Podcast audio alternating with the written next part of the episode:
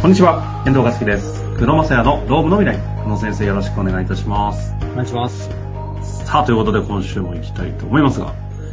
いやー、なんだか労働問題、前回はね、2024年問題と万博の動きの話をしたり、最賃の話をしたりしてきておりますけれども、なんか、大変な時代に入っていってるっていうのを、労働問題からひしひしと感じる番組になってきてますね。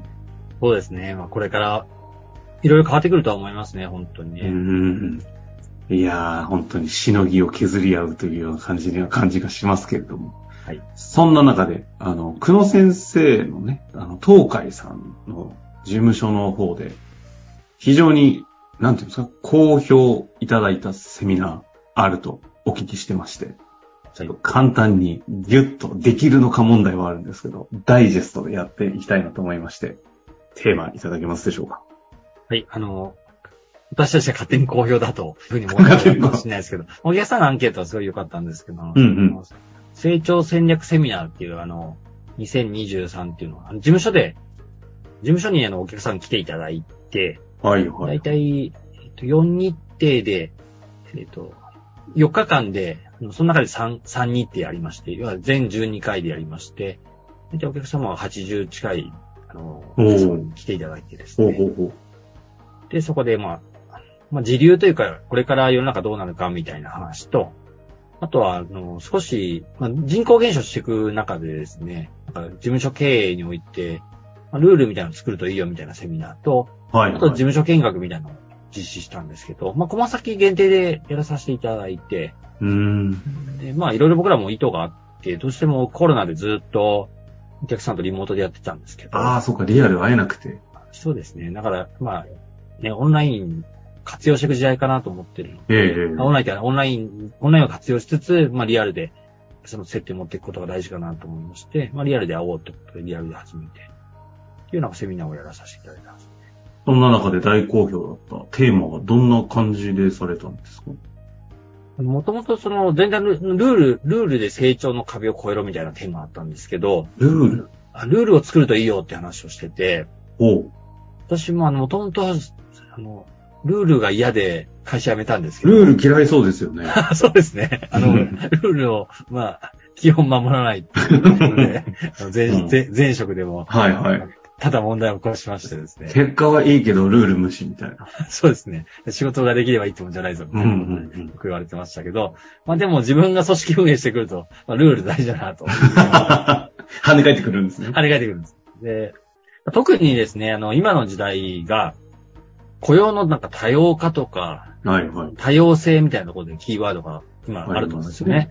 うん。で、まあ、多様性っていろんな観点があって、例えば一つが時間みたいな感じで、あの、まあ、短い時間で働けるとかですね。あの、例えば親の介護をしながらの、でも働けるとかっていう、まあそういった部分もあれば、あと空間みたいなところではリモートワークとかも入ってきたりとかしてて、あてるからまあリモートワークも主流になってきてますし、ええまあそういったこともあったりだとか、あとはあの、携帯、組織形態ですかね。そういうは雇用もあれば、契約形態ですかね。あの、業務委託みたいなことがあって、いろんな働き方っていうのが出てきてると思うんですよ。うんうん。で、ひ一昔前は、あの、中小企業は特に管理コストがかかるんで、はい。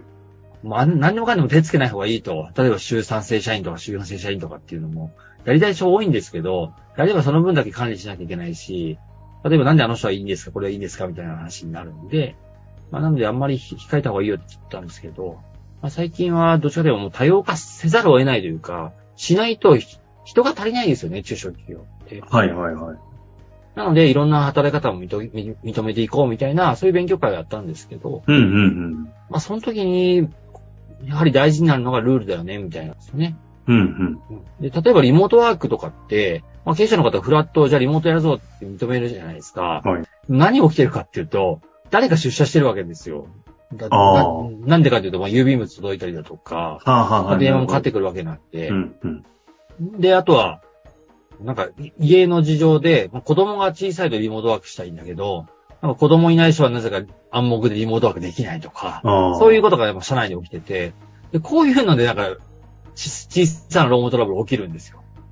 今み、今の話は、えっと、こお子さんがいない場合はロー、えっと、リモート認めないみたいなところもあるんですか？な暗黙知で、なんとなくあなたはこう、そう、あなたは来れるでしょみたいなことになって、空気ね。空気、空気ですね。で、そういうのがやっぱりめちゃくちゃ多いんですよね、中小企業は。へえ。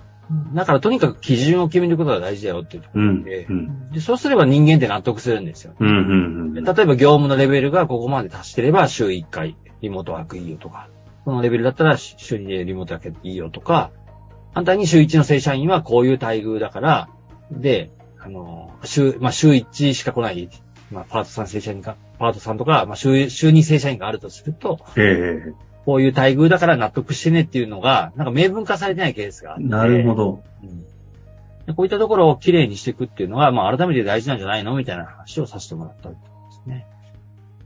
でも確かに多様性を雇用を超えて業務委託やら、リモートも含めて考えて、整理していこうとすると、ルール、ちょっと思考停止しますね。何パターン考えなきゃいけないんだみたいなことが、ものすごい数になりそうですよね。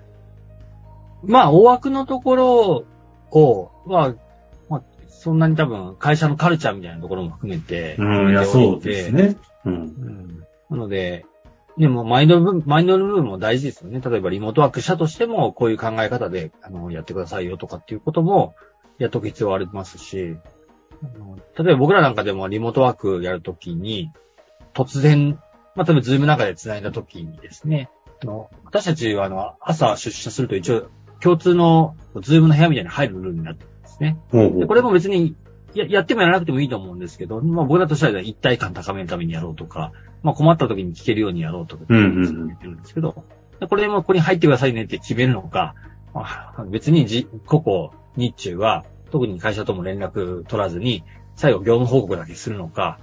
で、何もやってない会社さんとかだと結構あるのが、あいつはなんかリモートやらせると何の業務報告もしないんだよなとか言うんですけど、そもそもそういうルールになってますかって言うと、いや、言ったことはないと。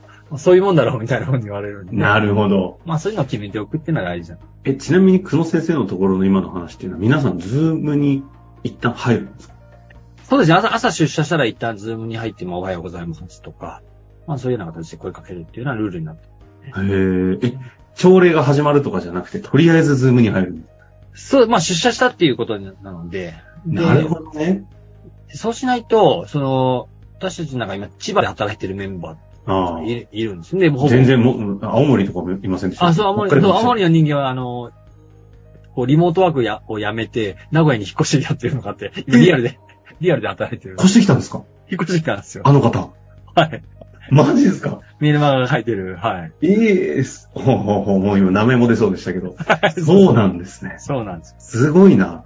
あーなんかこの今の話のな文脈からすると真逆を言ってる方ですよね。もうリアルで来ちゃったみたいな。そうですね。